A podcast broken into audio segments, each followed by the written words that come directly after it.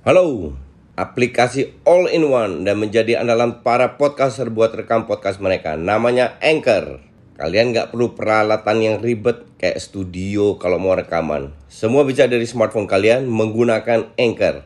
Anchor bisa kalian download di App Store atau Play Store. Mudah banget kan? Di Anchor kalian nggak hanya bisa ngerekam audio tapi kalian juga bisa ngedit langsung di sini. Bukan itu aja, Anchor juga dapat mendistribusikan konten kamu ke platform lain, contohnya Spotify, Apple Music, dan lain-lain. Keren kan? Satu aplikasi buat semua kebutuhan. Daripada kalian makin penasaran, mending langsung aja download Anchor sekarang. Oh ya, Anchor ini gratis loh.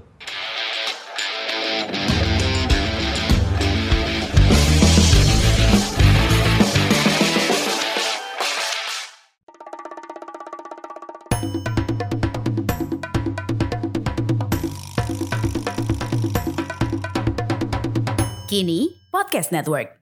Nah kalau kalian lihat matchnya lawan eh, kemarin, eh, sorry lawan Liverpool, itu semua main bagus, termasuk tiga pemain depan, oke? Lawan Southampton tiga pemain depan amburadul, berkat itu mana cuma menang satu gol. Si Elangga, Sancho sama sama Rashford enggak banget. Itulah kenapa Erik Ten Hag dari awal sudah bilang gue pengen datengin winger baru, gue pengen kiri, winger kanan, Gakpo dan Anthony nama na, nama itu keluar. Mungkin diehard fansnya MU akan bertanya, eh lu udah punya Rashford sama mungkin Greenwood balik ke sama Elangga, nanti harusnya cukup. Enggak, dan Erik Ten Hag lebih tahu daripada kalian semua bahwa memang winger itu butuh. Lu lihat Liverpool, Liverpool punya Carvalho baru beli, Jota, Diaz, uh, Nunes baru beli, Salah, Firmino 6. Oke. Okay.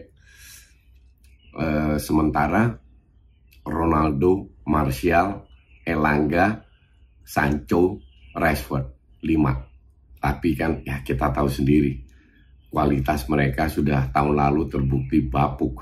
Oke. Okay. Bukan berarti tahun ini bapuk lagi enggak tapi kelihatan kemarin lawan Soton sangat tidak konsisten.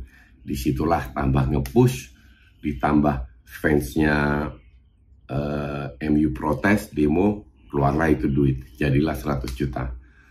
Pertanyaannya kan adalah, apakah worth it 100 juta? Kalau gue bilang, tergantung lu bandinginnya siapa. Kalau lu bandingin Sancho dengan 90 juta, oh ya worth it banget Anthony segitu tapi kalau lu bandingin um, uh, Halan dengan 75 juta atau Nunes atau enggak lah winger lain berapa, berapa ya?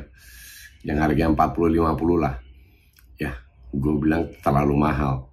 Sebenarnya kalau kita lihat bicara apa namanya fair ya itu overpriced. 100 itu definitely overpriced. Karena setahu gue berapa bulan yang lalu Ajax itu mau jual 50 juta Anthony Kenapa nggak dipush? Kenapa nggak diambil langsung?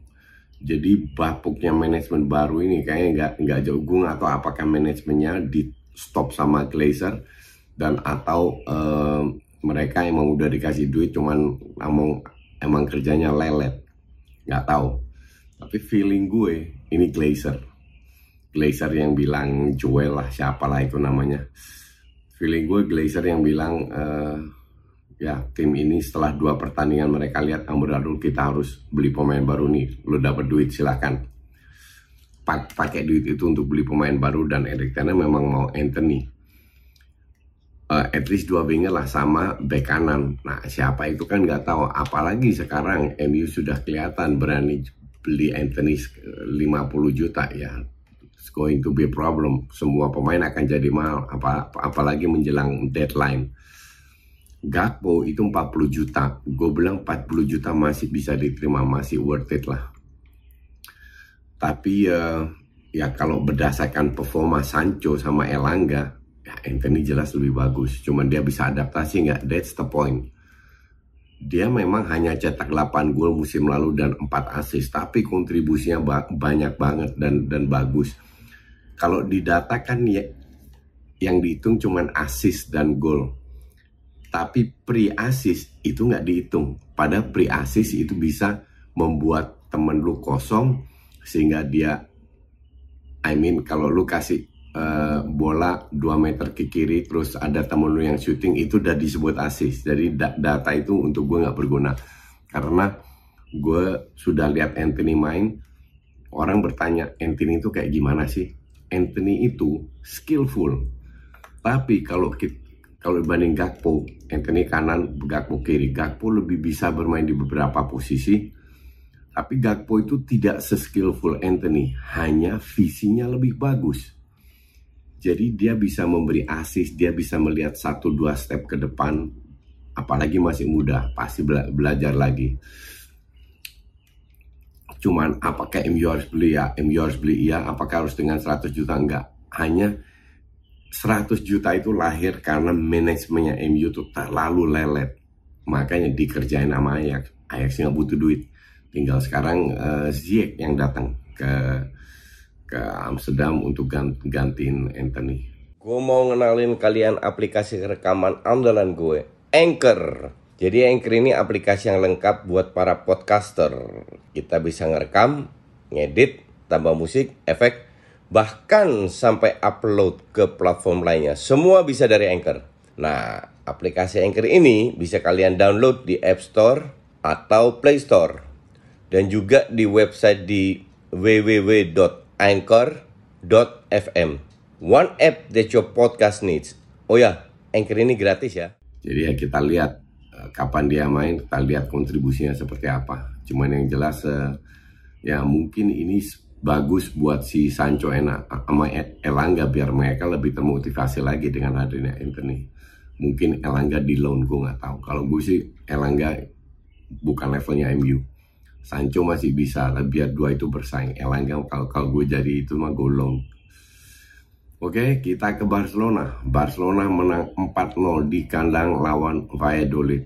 Harus diakui, Valladolid diobok-obok. Sama sekali nggak ada peluang untuk bermain dan eh, apa namanya, nggak ada, nggak ada apa ya, nggak ada perlawanan yang yang uh, bisa membuat Barca uh, susah payah. Apakah 4-0 itu 4-0 itu tambah dua kali kena tiang Lewandowski ya? Apakah 4-0 ini layak ya? Sangat layak. Apakah Barca bermain luar biasa? Enggak, sama sekali. Oke. Okay? Karena lawannya terlalu lemah, jadi seolah-olah 4-0 ini luar biasa. Enggak. Di babak pertama Barca turunkan uh, Rafinya, Dembele di wing sama Lewandowski. Di tengah kembali Xavi main sama Pedri, Busquets. Pedri Busquets gue masih bisa paham, Xavi gue nggak paham. Nah, Kunde jadi bek kanan, which is very good. Apa yang dia lakukan itu bagus, dia bantu overlapping dan lain-lain. Araujo Garcia di tengah, Balde di kiri. Balde hari ini not bad. Tapi sangat banyak sekali crossing-crossing si Rafinya ini nggak jelek loh tidak tidak uh, melebihi ekspektasi gue lah kasarnya cuman permainannya itu sangat textbook ngelewatin crossing ngelewatin crossing crossing. Lihat Dembele Dembele kan main di ke, ke, ke kiri. Lihat gol kedua. Dembele pindah posisi ke kanan sama dari kanan masuk ke dalam. Itu juga dilakukan Rafinya tapi Rafinya lebih ke crossing moda kaki kiri kaki kanan. Dembele, lihat Pedri, passing lewat tengah, Pedri masuk shoot gol 2-0. Itu bedanya. Bahwa lu main di sayap bukan berarti lu harus crossing-crossing. Ngerti ya? Bukan berarti lu crossing-crossing sekali-sekali oke. Okay. Apakah apakah uh, Valladolid main parkir bis? Enggak juga. Cuman kalah ke mana-mana ball possession karena mereka nggak bisa pegang bola Tiap kali mereka kulap passingnya jelek. Yang jadi masalah dengan Valladolid ini passingnya terlalu jelek untuk bisa mempersulit uh, Barca. Mereka dapat satu peluang mungkin dua peluang. Ya, dua peluang kayaknya. Selama 90 Barca dapat peluang bertubi-tubi. Tapi mainnya nggak bagus. Nah, di babak kedua udah agak mendingan. Xavi yang kasih crossing-crossing terus ke babak kedua udah berubah babak kedua lebih main dengan bola bawah. Ini yang gue pengen lihat, permainan dengan bola bawah. Sekali-sekali crossing oke okay lah untuk counter, tapi bukan untuk bangun serangan. Xavi ini nggak nggak usah belajar dari Liverpool. Liverpool Liverpool kalau crossing itu benar-benar bolanya tidak terlalu jauh dan akurasinya tinggi semua pemain. Nah, Barca kan nggak semua pemain bisa seperti itu. Sekali-sekali oke, okay, cuman kalau gue bilang crossing lebih digunakan pada saat penetrasi memanfaatkan ruang. Ruang 30 meter di depan kiper nggak nggak dimanfaatkan sekalipun. Nggak ada true pass atau bola panjang dari Xavi maupun Pedri. Tapi Pedri pemain yang lebih smart timing dan lain. Xavi ini harus belajar dari Pedri, Rafinya harus belajar dari Dembele. Mungkin karena baru, Xavi masih muda, Rafinya juga baru gabung. It's okay. Cuman kalau dibilang kemarin Barca bermain spek spektakuler, enggak sama sekali karena lawannya terlalu lemah dan layak menang 4-0. Di sisi lain, untuk Barca ini bagus untuk percaya diri. Ferran Torres cadangan akhirnya Busquets masuk. Gue bilang uh, Frankie Dion gantiin Xavi. Gue bilang kalau seandainya Frankie Dion main lawan tim kayak begini itu mungkin gue nggak bilang menang lebih banyak tapi create chancesnya akan lebih banyak dan tidak hanya lewat bola-bola atas. Lebih kelihatan lebih banyak kombinasi lewat bola bawah pada saat Frankie Dion masuk. Tapi gue nggak tahu mungkin mungkin si Xavi pikir ya Frankie Dion akan cabut.